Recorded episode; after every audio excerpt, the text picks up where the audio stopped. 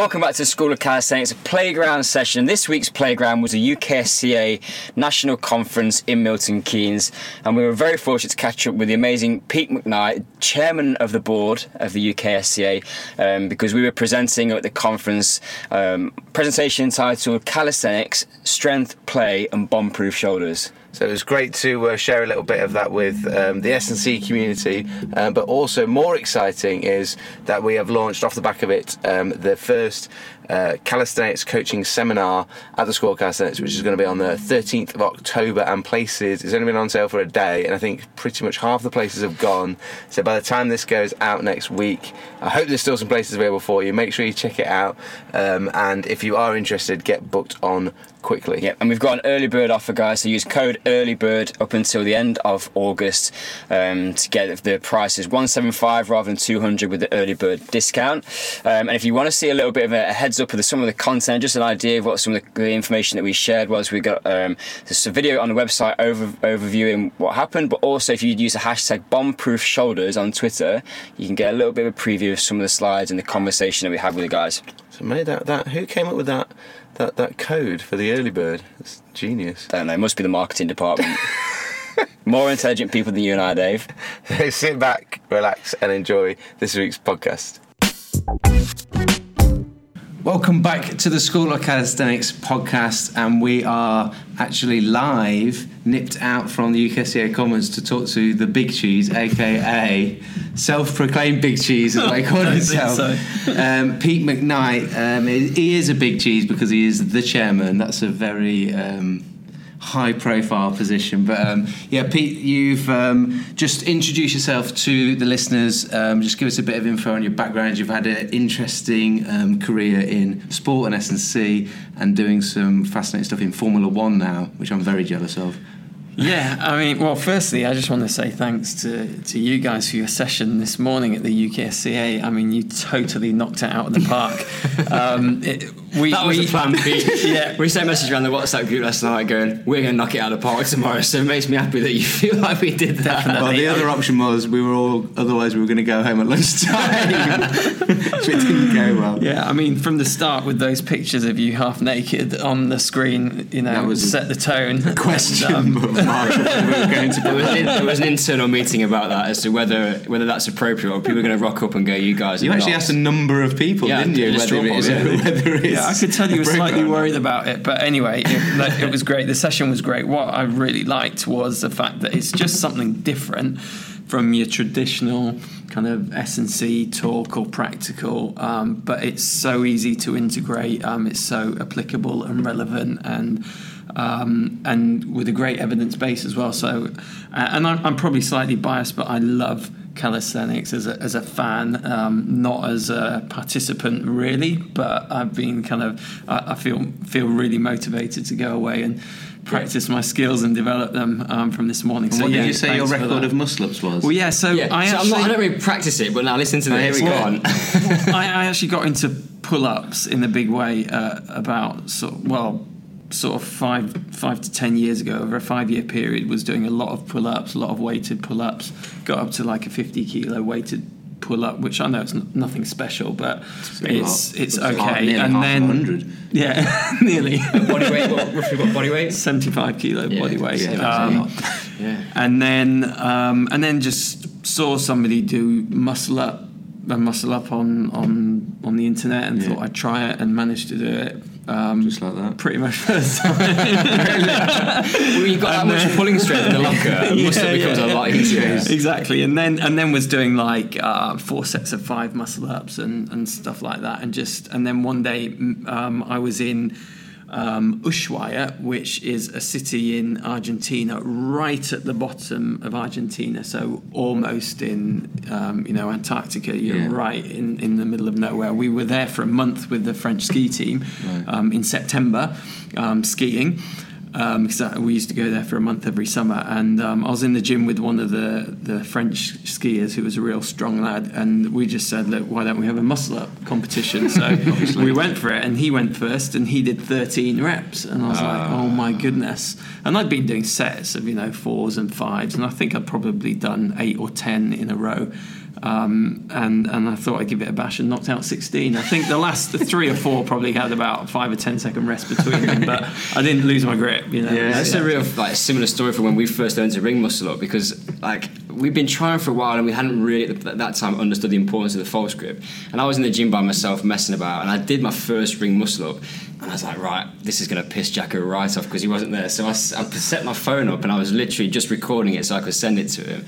And he walks in the door and I was like, Jacko, I've just done a ring muscle up. So I did one, like and showed him, and he's like, right, I'm not having that. And that was the day, the same day that you just did your literally because I was annoyed, or that, that, that sort of sense of competition drew more. Well, by the sounds of it, drew six more reps out for you. It's just Yeah. interesting the Yeah. psyche of Yeah. training. That's yeah. man. well, I embarrassingly, I can't do one ring muscle up, and I've had CrossFit people taught me it talk me through the false grip. That's where I've tried to sort this. Yeah, this. um, I, I- I've tried sort of um, false grip ones with my feet on the floor, just kind of Yeah. pulling and, and all the regressions of, of a full ring muscle up, and I can't do it. So I will, I will do it. I'm I determined. but promised live on the podcast we all saw that. Out. saw Yeah, we were going to yeah, a session. and You've moved, yeah. So like you've, you've actually it's a bit easier. Like you've moved back from um, you were in Annecy in France, and Yeah. you've moved back to the UK now. So it will be easier to actually make that that happen. But just you've when I've spoken speaking to you earlier off the off the recording. You've done. You've been to a lot of places and done a lot of stuff. Just Yeah. like give us a bit of background. Sure. Where did it? Where did your career start? And then how did it? How did it come? Yeah, I mean, I, Into you- it. Yeah, so to answer your question, I kind of diverted and went down another Yeah, no, no, route, no, but I'll good. come back to your question. But really, I I'm more show off interested. how many muscles you can well, do. I'm more interested in talking about calisthenics than, Yeah, I am, yeah, yeah. than I am about my own career. But I'll tell you that anyway in a nutshell. It's for the one person that doesn't know who the chairman of the UKSCA is. yeah. Um, no, so I, I studied um, physics and sports science at Loughborough University um, and was going to go into physics because I, I liked it at the time, kind of, or I was okay at it, and I was rubbish at sports science. And um, so I was going to do a physics PhD, and then sort of last minute pivoted and changed my mind and thought I'm going to go down the sports science route, even though I'm not very good at it. I love sport, I love coaching, and I'm really passionate about that. So um, and I kind of landed on my feet straight away. I, I, went, I went out and got some vocational qualifications. I did the um, NSCA, CSCS. I did an American College of Sports Medicine qualification and a few other bits and pieces. And basically applied for a job in the gym on campus at Loughborough, power based gym, and got a job there. And um, then I ended up getting mentored, and um, my career kind of just progressed from there and I got um, opportunities to work with um, British swimming, British triathlon and a few good level athletes um, from some of the um, Olympic teams very early on with um, you know some good mentors around me. So from there I went and then got a job with the um, EIS no actually I went at, in 2004 um, five sort of time went to work in Thailand and India and I worked with tennis and cricket and football and a few other sports over there. Um, and then came back to the UK and then 2005 got a job with the EIS for four years. I was with them. Um, that was a fantastic time of development and learning as well. Um, worked across a number of sports track and field, swimming, triathlon, and a few others, rowing. Um, and then from there went to um, Leicestershire County Cricket for, for two years, two seasons. Again, another really interesting time. And at the same time, I was working with England Cricket All of that team S&C work. all S and C. Um, but throughout the whole time, I was looking for chances to develop in leadership and, and that kind of area as well. So, um, and then from uh, cricket, I went to work in alpine skiing in, in France and Obviously, worked with yeah, natural progression. yeah, the French alpine ski team. Did four seasons with them, and then I got a job with Hintsa Performance, who I work for now, and that's been um, Formula One and um, motorsports, and then uh, a few other sports as well. And that has been largely. Um, kind of moving the science side forward within within Formula One and the coaching side, but also doing some of the business and management side on the for the sports business. So I've kind of tried to hold these two areas of um, kind of performance science and strength and conditioning with the leadership and kind of business side of things together, and, and uh, yeah, I'm really interested in both. Tim those loves a name clang. Just drop in for me. So you you man, you were saying you manage some of the coaches that work one on one with some big dogs in Formula We One. Just do we've got 12 drivers that we're associated with, so you just kind of it's quite easy Mm, okay. to deduct from you know from the big teams, yeah, yeah. you know. And so we work with the the drivers who are kind of the you know the, Top. at the top and those who, who are you know not finishing in the mm. top 10 as well. And, and we work right across the board in, in Formula One and motorsport. So there's yeah, it's it's all of them really. I love that um, that breadth of experience. I, I, remember when I was working in, in a university setting, I was doing tasks, and I came out of the first three years of S&C, and I worked with like thirty different sports because you get everything from mm. horse riding to wakeboarding to golf, um, netball, and then like standing your crickets and rugby's, and you just put in different hats all the time. And, and one of the things I, I really valued about that experience was I no I no longer thought that much about sport specificity as being a primary driver. I just looked at human movement and then understood what the requirements of the sport was, and then you can start to apply it. And one thing I'm really interested to, to talk, touch on about your S&C career, and then we'll get into some calisthenic stuff, is because there's a bit of a crossover from what I've seen about alpine skiers and snow sports. There's a lot of a sense of maybe it's like a different approach to training. I've seen guys like doing like obstacle courses on instability and jumping, hopping around, and it looks like a lot of fun. Did you get into any of that sort of stuff with your guys? When you talk to guys and do like freestyle sports, they're like, especially snowboarders and, and the slopestyle guys, you can't train them like you would normally train a what Jeremy Shepard last, Yes, last year year like a square sport. Yeah. Um, and how did you? Where have you kind of found creativity and play within with some of those sports that you've worked in? Is it in those alpine sports? Is it elsewhere and, and what you've been doing? Yeah, I think in, in a lot of sports, really. I mean, the, the advantage of um, changing jobs so often has been that I've had the you know the ability to see lots of different things in lots of different sports. Obviously, there's a downside because you don't really get deep in a sport for a long, long period of time. But it's been great to see lots of different things, and then to get, be able to go to a sport. Um, analyze the needs of the sport and then be able to apply some of your experience that you brought from Yeah, other areas. And um, so, with the ski team, for example, we did all sorts of different um, modalities of training. So, we did a lot of the traditional um, kind of weightlifting to get strong. We did um, bike work for the aerobic and aerobic capacity. Was it across all, all disciplines of skiing, or was it No, downhill? it was it was alpine skiing, Yeah. which is the four downhill disciplines, Yeah. so slalom, giant slalom, Yeah, super G, and, and downhill. Um, and so, so they're not; these guys are not freestyle skiers. However, we did um, quite a lot of gymnastics. So. Um, we would go to in the off season. We'd go to a gymnastics centre once a week, and we'd have them tumbling. We'd have them jumping into foam pools. We'd have them doing um, a lot of uh, handstand work and, and back somersaults and roly polies and everything. And they were really good at it, and trampolining as well. And they were really good. And the philosophy was these guys need to have good spatial awareness. They're skiing at 100 miles an hour, um, you know, 80 to 100 miles an hour, so 160 kilometers an hour is your kind of top speed in downhill. Um, and if they fall, they need to know how to roll, but also you need to be generally coordinated for skiing. Um, and, and so we did all that kind of thing. But also, because these guys are, I would say the alpine skiers, they're not as um, wild and kind of um, loose as, as freestyle skiers, Yeah. because those guys are just totally loose, but they're not as kind of um, disciplined and as traditional and linear in their training as like a track and field runner yeah. Um, they sit in the middle, so they, they can cope with some of the traditional sort of track work or lifting work in the gym, but they like some of the crazy stuff as well. So we would go away and do camps where we do downhill mountain biking, and they just go crazy, which you can't do with a football team because if they fall off and break their leg, then you're in trouble. yeah. But with skiers, it's like, well, it's safer than skiing. yeah, yeah, anything safe. That's interesting that they like that extreme side of it because ultimately, you say they're not quite like this for freestyle athletes, but they're still athletes that like going down mountains at 100 miles an hour. Exactly, So they've so got they are a that mental. excitement side of it, which running around a track is, is not quite as Tim extreme. took me is snowboarding for the first time ever last in when in February. I was felt like I was going 100 miles an hour and very scared. Yeah. Um, I love the mountains and, and the winter sports. That if that would be for me, my dream was I used to be a scuba diving instructor. I wanted to do six months summer season and six months in the winter, but I never quite managed the winter season. So when I Yeah. when I retire, that's what I'm going to go and do. I'm going to be like that 80 odd dude just bimbling around the mountains. I'm so Honestly, you can ski at any age, and it is it is so good. It's I a mean, great I, sport, I love yeah. it. We, I, yeah, I would do it every weekend if I could, and, and, and did when I lived in Yeah, France. yeah. Not so much The, in tramp- the trampolining work was that with the skis on?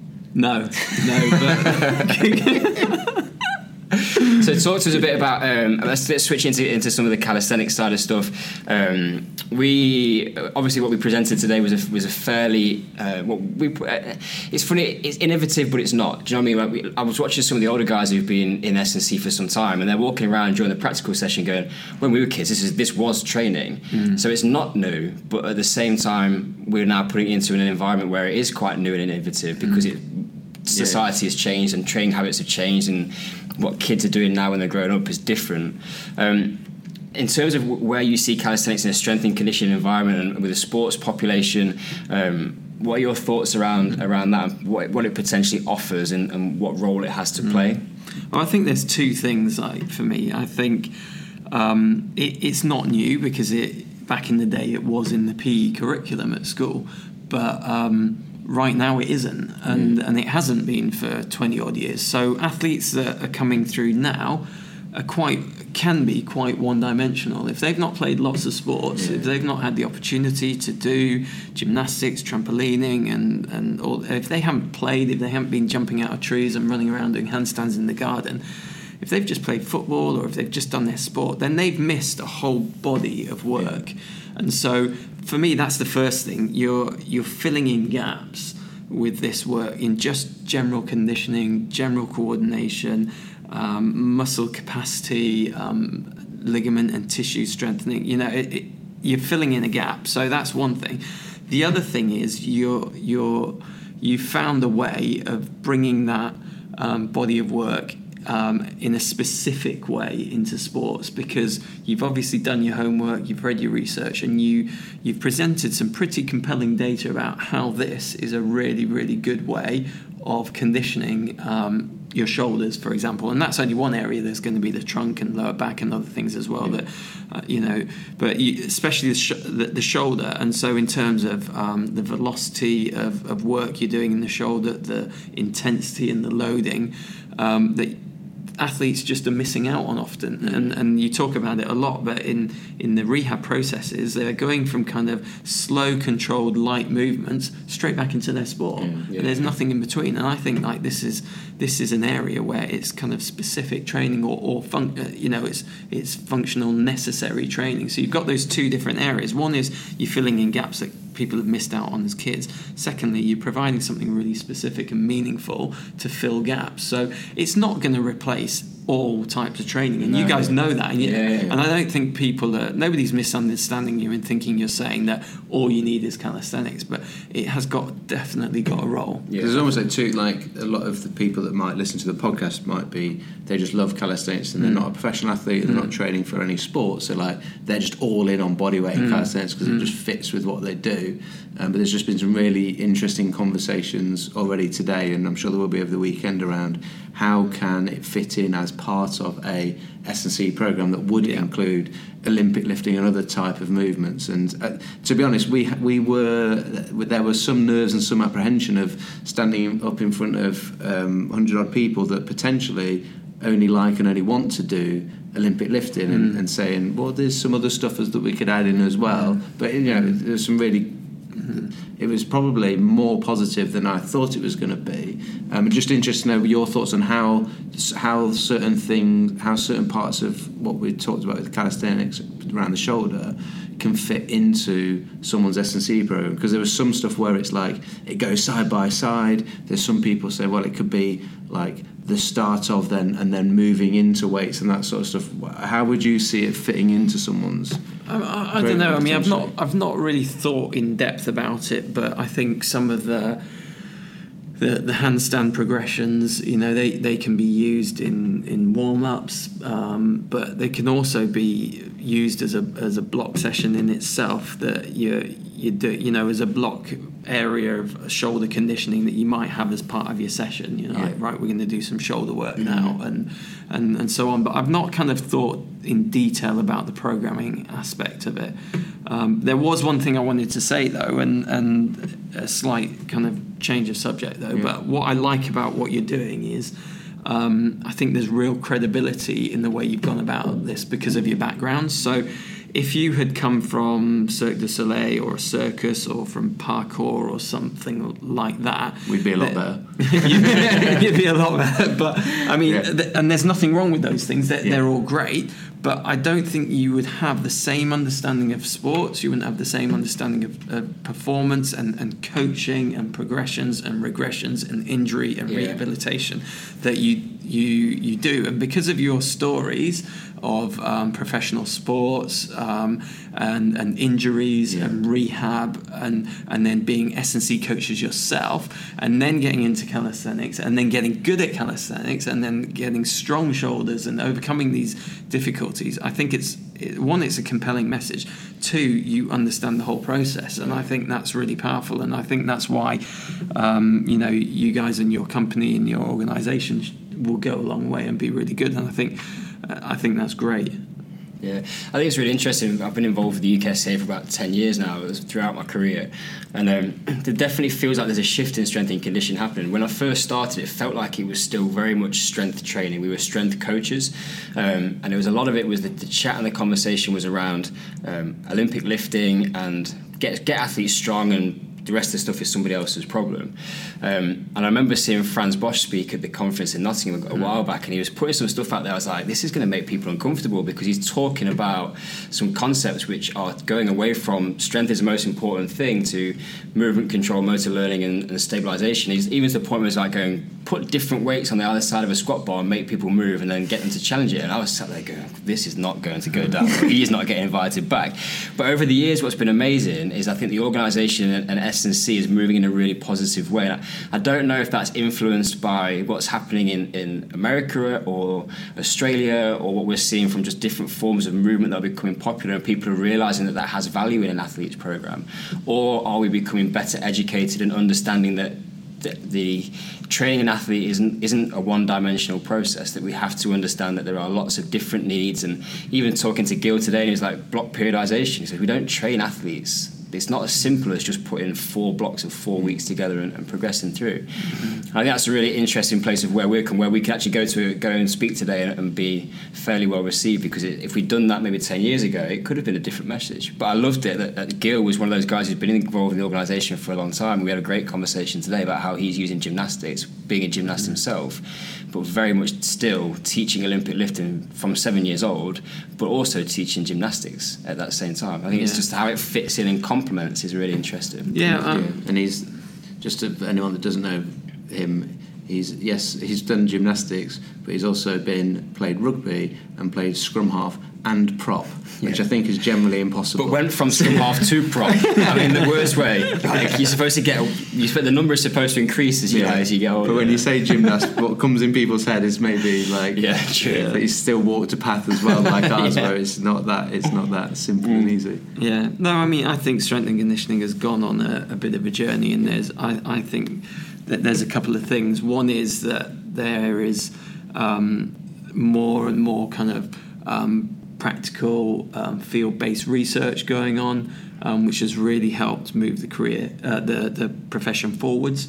Um, so we understand more about physical preparation, and we've got more empirical data on you know what is important, what isn't important, and so that has helped the the profession move on and, and evolve. The other thing is that we have kind of gone full circle or round in circles a number of times. That you know um, we are coaches, and coaching is what is important, and um, you know we've been through you know oh it's all about strength and all you need is to get strong. And then we've been through no it's all about kind of coordination and it's all about um, you know uh, uh, and we've been on lots and lots of journeys but I think those people who've done well in their profession and well in their careers are those who um, take all these different aspects as tools. So knowing how to to get an athlete stronger is is a Yeah. tool, and it's it's a fundamental tool, and it's important because you need to be strong and robust. Knowing how to um, rehab an athlete is a tool. Knowing how to get an athlete fast and powerful is a tool. And once you've built up your toolbox, then how you apply it is your ability to coach, and that's what's really important. So.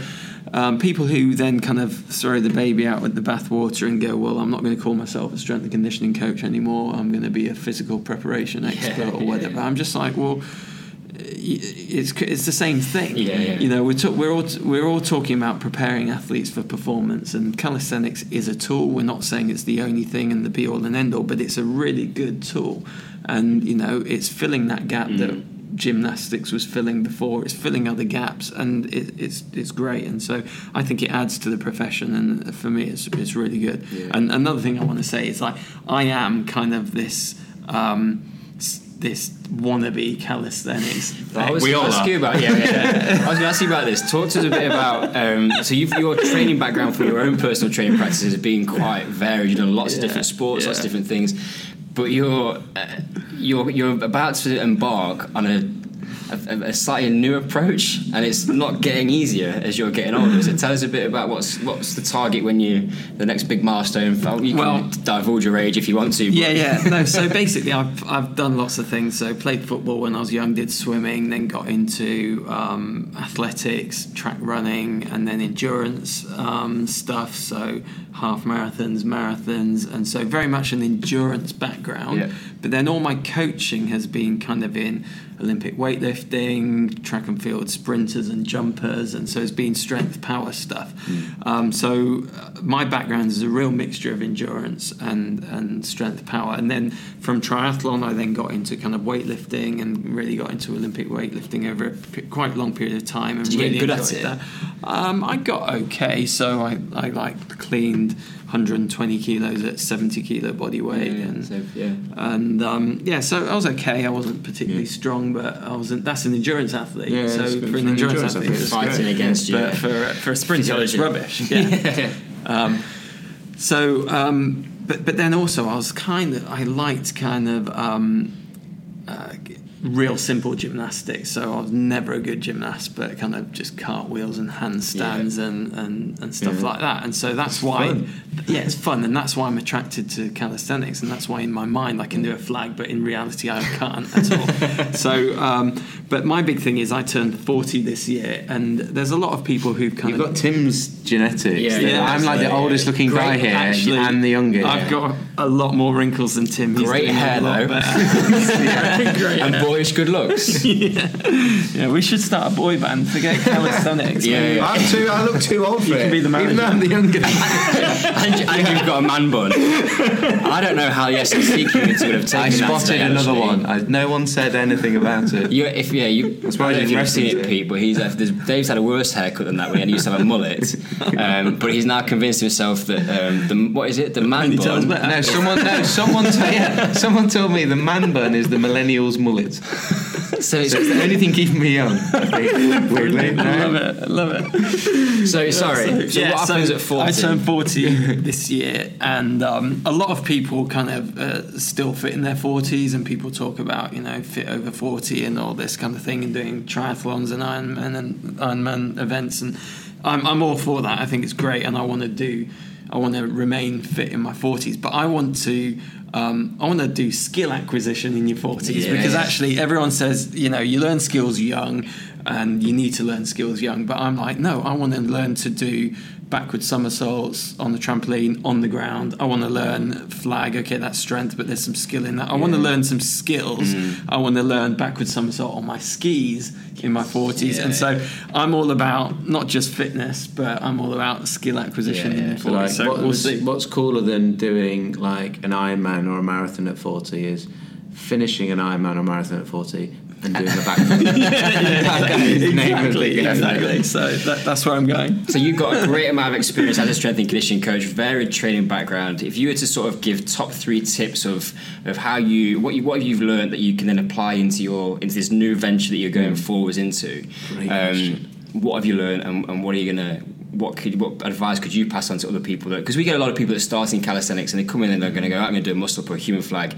We talk about redefining your impossible. You're about to set on that, that journey. That there'll be some stuff in there where you go, I think I can do it, but it flipping, it's Which one of them feels? Which one of them feels like the most impossible? Just I don't like going backwards. the So, back to- yeah, I can do back somersaults into swimming pools and all Yeah. that, but just on the ground, I'm, and it, it, I've kind of lost my bottle on the trampoline as well recently. Yeah. But I've got three kids. Um, I've got three boys. Um, one's nearly twelve, one's ten, and one's eight. And they've been coaching me, and honestly, they are brilliant coaches because they're like, "Oh, you're leaning back too much, or you're not getting enough height, or you need to bring your knees up to your chest." Do They know. and say, don't you know that I'm chairman of the like- board? I'm like, quite critical. I'm like, yeah, yeah, yeah, yeah. No, well, you haven't seen me do a backwards somersault. Why. No, but the thing is, like, I can't believe like the the level of technical input they're giving me. Yeah. So I'm like, hang on a minute, I taught you how to do that. That's are a you- good coaching but, from you. But but uh, they're- they can see it and, and Yeah. coach me. So they're doing like backwards 360s, backwards 180s, and stuff. So I've got three good coaches at home who can help me. cool. But going backwards for me is hard. I, Yeah. I'm just a bit scared. I'm a bit of a wimp. So But, yeah, yeah, what, well, are those, those three big hits? What are those three So- big hitters are going to get you to where you want to be?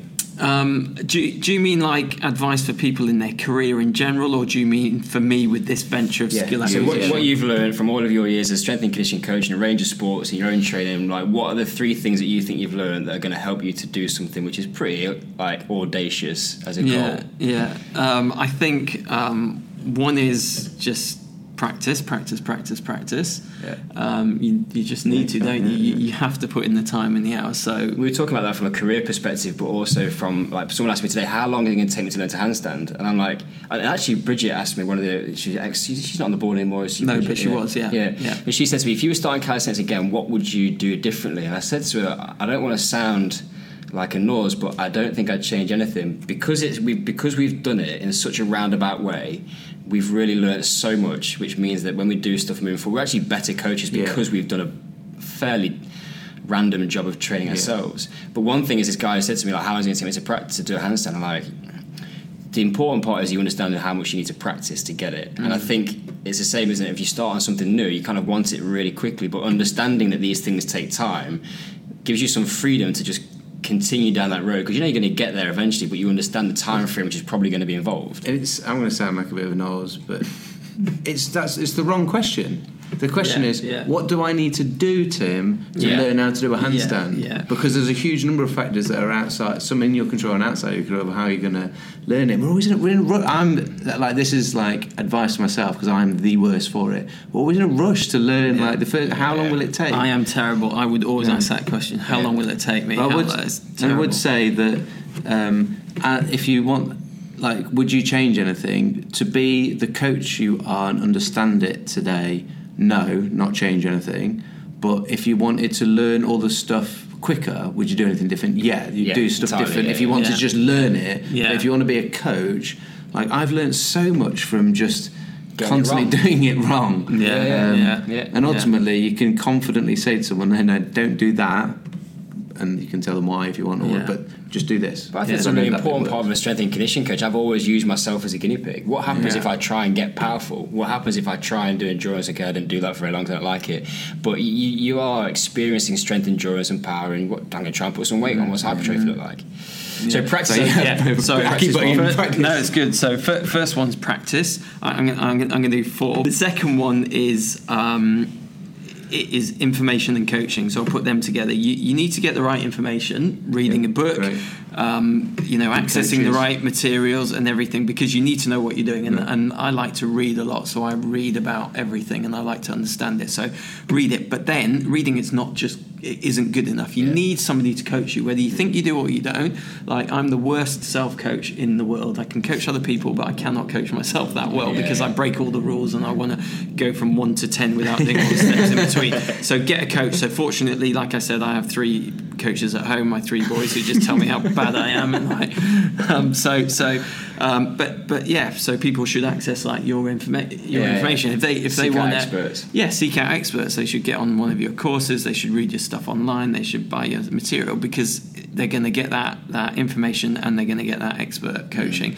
Um, and then the fourth one for me is inspiration because I, I'm somebody who like I would I'll lose interest if I'm not inspired, and I I find people really really inspirational in all areas of my life, and so I have to have inspiration. So I've even like throughout my career and throughout my life, I've even kind of had pictures of inspirational people that I've stuck on the fridge or that I've uh, you know kept on my desk or on my pinboard. Who are some of those people? Do you wish to? Can you say? Now you're on the spot, Pete. Yeah, um, Is that allowed? I don't yeah, know. yeah. No, so even as a kid, like even as a kid, I had like pictures of footballers on my Yeah, wall. So yeah. you know, like as a, I'm a Liverpool fan, so I had Liverpool footballers on my wall. I had in the Italia '90 World Cup, I had Paul Gascoigne on my wall. Then I I, weirdly had Paulo Wanchope one year. I used to have Match magazine, and there was like a double page spread of Paulo Wanchope. He was a I supported Forest. He was He- playing for Derby, but he scored that wicked Yeah, goal yeah, against yeah. Man U, It so it was, was up good, on the I wall. remember that. Yeah. We've got picture of Chuckle Brothers up now. pure inspiration. I, I, I, I, I had Lance Armstrong at one point. and- have, you put, have you since brought him down? Not really, because he was a good cyclist. Everyone else was doing it. It's fine. exactly. So um, That's a different podcast. Yeah, yeah, that's a different podcast. But no, so he's inspirational. Um, but yeah, lo- loads of different ones. But um, so for me, Any inspiration. Um, not that I kind of had pictures on my notice board, uh, but yeah, loads of inspirations yeah. outside the sport. But yeah, like you said, that's a, that's another podcast. But um, so where I'm going with that is um, keep tapping into like I, I I love watching videos. So if I'm gonna do all these skills and learn these skills in my 40s, like I keep telling everyone I'm going to, I'm gonna have to kind of tap into videos and and watch stuff and. Um, yeah, put myself through the pain of watching you boys without your tops on doing handstands. and- Yeah. but anyway. I'll send you a video. I'm, I'm learning. back- I'm learning to backflip at the moment. Yeah, yeah. Um, down the, with uh, Sam Oldham at the gymnastics centre there, and I did one with his coach where he was naughty because he was gradually not using his hand, but he just he didn't tell me he wasn't going to touch me, and I went round. So I actually did run on my own, but I'll I'll, I'll send you some inspiration, inspiration. I'll yeah, you some yeah. inspiration. Well, that's it. Have you Accountability is another started one as well. this? Have you, so have you started Yeah, these so- things? You've already started. Yeah, so I'm not 40 yet, but I've But cheated. yeah, yeah. I'm getting a head start. So um, I've been do- been doing a little bit of trampolining at home with, with the with the Yeah, kids. because I said um, for three years I'm going to do a backflip and didn't Yeah. start till like about three months ago. Oh yeah, I've, I've been talking about it far too long, but yeah, but um, but other ones like I, I've just got to learn to do a static handstand. I can Yeah, stay yeah. on my hands for ages walking, but Ah, I can't do a static handstand. So I've got to nail that. And so yeah, so inspiration. So keep watching you, your guys' stuff on uh, Instagram because it's spamming my Insta- Instagram channel. Well, the thing I find, the thing I love, the, yeah, mute, the thing I love yeah. the most, uh, or one of the things that probably, um, like when I was playing rugby, I used to have like um, some like some rugby players that would I Mm. would find inspiration on that sort of thing. Um, and, and probably now the thing I and, and whether you whether you see some of our stuff when we share like all of our students um, when they're like graduating and doing things because a lot of the time we'll um, when people send us like videos of them gradually going through it, like we see this and we probably should put those things together and show the journey of it rather than just showing the graduation when someone can mm. do their handstand mm. or their muscle up, whatever. Jour- Journeys are really inspirational. Mm. And just Yeah. seeing the and but just seeing like they're just everyone's just like normal normal people Yeah, out there just doing like some cool stuff. I saw one on of, uh, that you guys put up the other day of some guy doing muscle ups on rings. He, he managed one. He ran up to the camera. He was like, "Yeah, yeah, yeah!" and I was like, "Yeah, that's brilliant." Yeah, there's so like yeah, um, there's good. a I there's a lady that. muscle up Trude who she's like 40 she's 40 and she's got like scoliosis she was told by doctors that she'd never be able to do it and she's doing all sorts she's doing now it's cool stuff. incredible Yeah. um, so yeah there's lots of people out there Just before we wrap this up, Pete, I'm, a, I'm just want to ask you because we don't get to speak to people that have got experience in, in F1 particularly Hmm. regularly. It's a world in it of its own, right? When you see it, what the guys are doing, the, the logistics of, of flying that kind of kit around the world. Just we, we talk a lot about performance mentality, and, and we've got our experience with professional sport, but nothing in, in like F1. Is what's the mentality and the mindset around those guys? Because it's, I mean, like I said, they're right on the edge a lot of the time. They're pushing the limits. Are they are they standard down to earth people? Is there something different about those um, those guys as to as to how they do that job, and especially the demands of not having a stable base, being not I don't, I don't even know how families work in F1.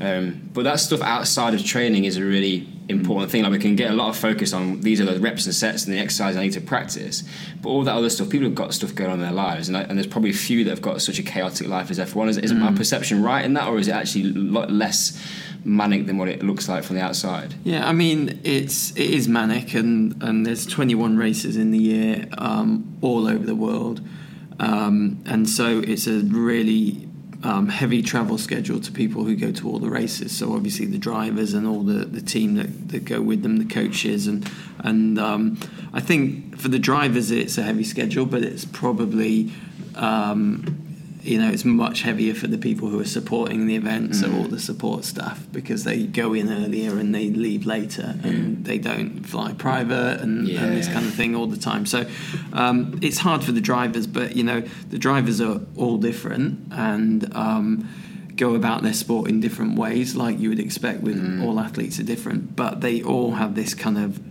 deep drive and determination because they're top level performers. And, and so they they've got a huge level of commitment um, to the sport and a huge level of commitment to their approach to the sport. And and um, you know so it's great to work with people like that and and for our coaches to obviously work with people like that and to be and for us we're we're trying to break new ground because um, historically it's all been about the car and the human performance um, piece hasn't really been tapped into or hasn't really been um, tapped into in, in a deep way. And so we're trying to do that. We're trying to unpick all elements of the, the psychology and the, the nutrition needed to support the drivers the, the the coping with the heat and the hydration and the physical preparation and, and and, and all that and all the lifestyle side of things as well. So we're trying to unpick all areas and, and, and then integrate it and, and deliver the best po- possible service to these guys so they can just turn up and drive and deliver on the day. Is the culture of drivers open to that side of human performance? Because you know some sports mm. like football, for example, it's taken a long time for football really to catch up with S&C in, in, in comparison of, of many sports.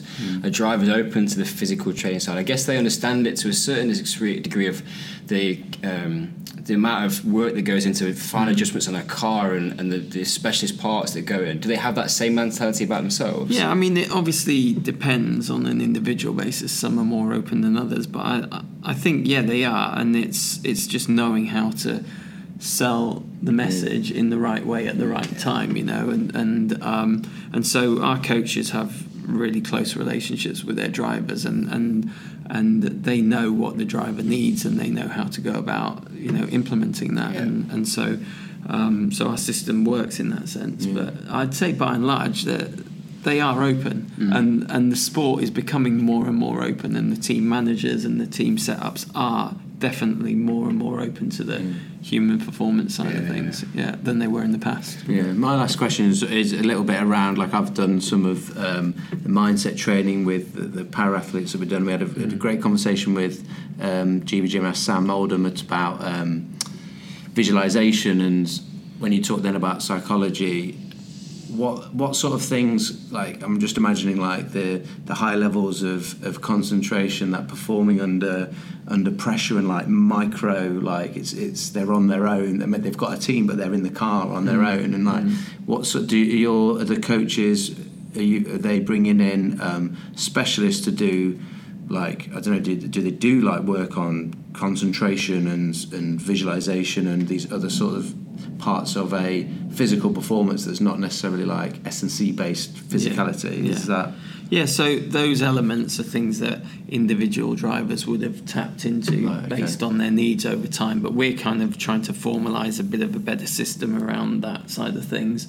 And um, we're we're commun- we have a, a number of psychologists in our team, and Yeah. we're bringing in people, and we're trying to get everyone sitting down around the table to talk about, you know, how we can best deliver this side of things. But I mean, the mental side and the cognitive side is, is huge. And so when you're driving, like reactions and yeah, so having quick reactions is, is really important, but also decision making because you're making decisions all the time, and so, some of it's automatic and uh, you know autonomous, and and you know because every corner you come into, you're doing a number of different things. Yeah. You're you're braking, you're changing gear, you're spinning dials and pressing buttons on the steering wheel. I don't know if you've seen the Formula Yeah. One steering right, wheel, but there's loads and It's loads crazy. of controls.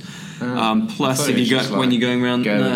exactly. You're going around the corner, you're coping with the G forces, um, but then you've got the decision making of where you are on the track and the line you take, and then you checking your wing mirrors and you're seeing where everyone else is, and so you've got all these different elements and the, the visual feedback and and and then obviously the danger of the, the speed and, and that. So there's a lot of things at play, but these guys have been doing it such a long time. They practice in the simulator, and a lot of this just comes naturally. Yeah. Um, but yeah, there's a high mental load, and and it's all about their attention and, and their attention not you know maintaining attention but then at the same time they're doing multiple things and switching It's the idea of flow state, isn't it? Actually, Yeah. I'm guessing there's a sport like that where there's so much complexity to go on that actually finding that, that state of subconscious or unconscious just control of all of those different things, Yeah. that's when the guys hit it right. yeah and we talk about flow quite a bit and yeah It sounds very demanding and obviously tough, but um, Yeah.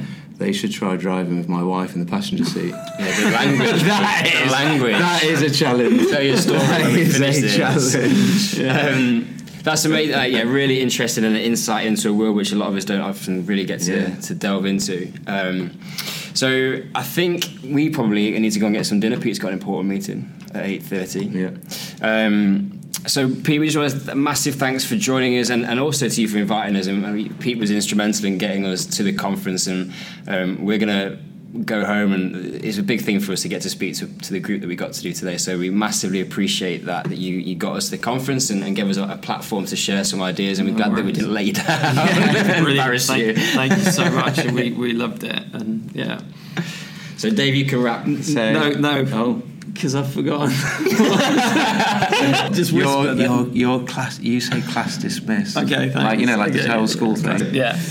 Pete McKnight, until next week. Class dismissed.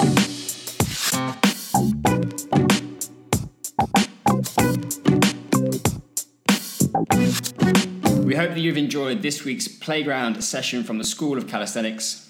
Uh, I certainly did, Tim. I thought that was an absolute crackerjack. Um, so, if you also did, or even if you didn't like it, but you just like us, we'd massively appreciate, and you like the podcast, we'd massively appreciate um, a five star rating on uh, iTunes or whatever platform that you listen to the podcast on. Um, it makes us feel good about ourselves, but it also helps um, promote the podcast and make more people aware of it so they can enjoy it too. So, all the best this week with your training, guys. Get out there and redefine your impossible. We'll catch up soon. Until next week. Class dismissed.